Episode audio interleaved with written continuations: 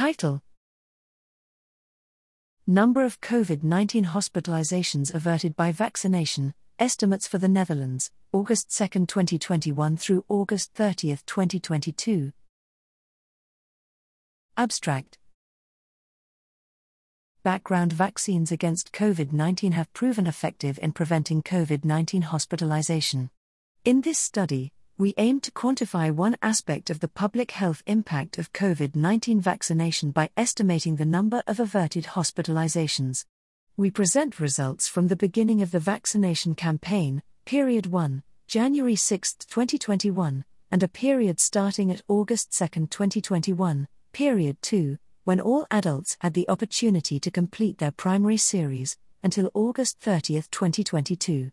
Methods using calendar time specific vaccine effectiveness, VE, estimates and vaccine coverage, VC, by round, primary series, first booster and second booster, and the observed number of COVID 19 associated hospitalizations, we estimated the number of averted hospitalizations per age group for the two study periods.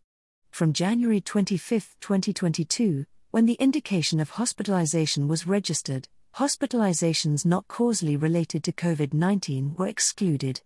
Results in period 1 there were an estimated 98,170, 95% confidence interval, c. 96,123 to 99,928 averted hospitalizations, of which 90,753, 95% C 88,790 to 92,531, in period 2, equaling 57.0% and 67.9% of all hospital admissions.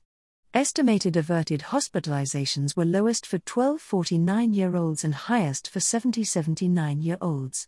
More admissions were averted in the Delta period, 72.2%, than in the Omicron period, 64.0%. Conclusion COVID 19 vaccination prevented a large number of hospitalizations. Although the estimated number of hospitalizations during the study period could not have occurred realistically due to limits on health care, these findings underline the public health importance of the vaccination campaign to policymakers and the public.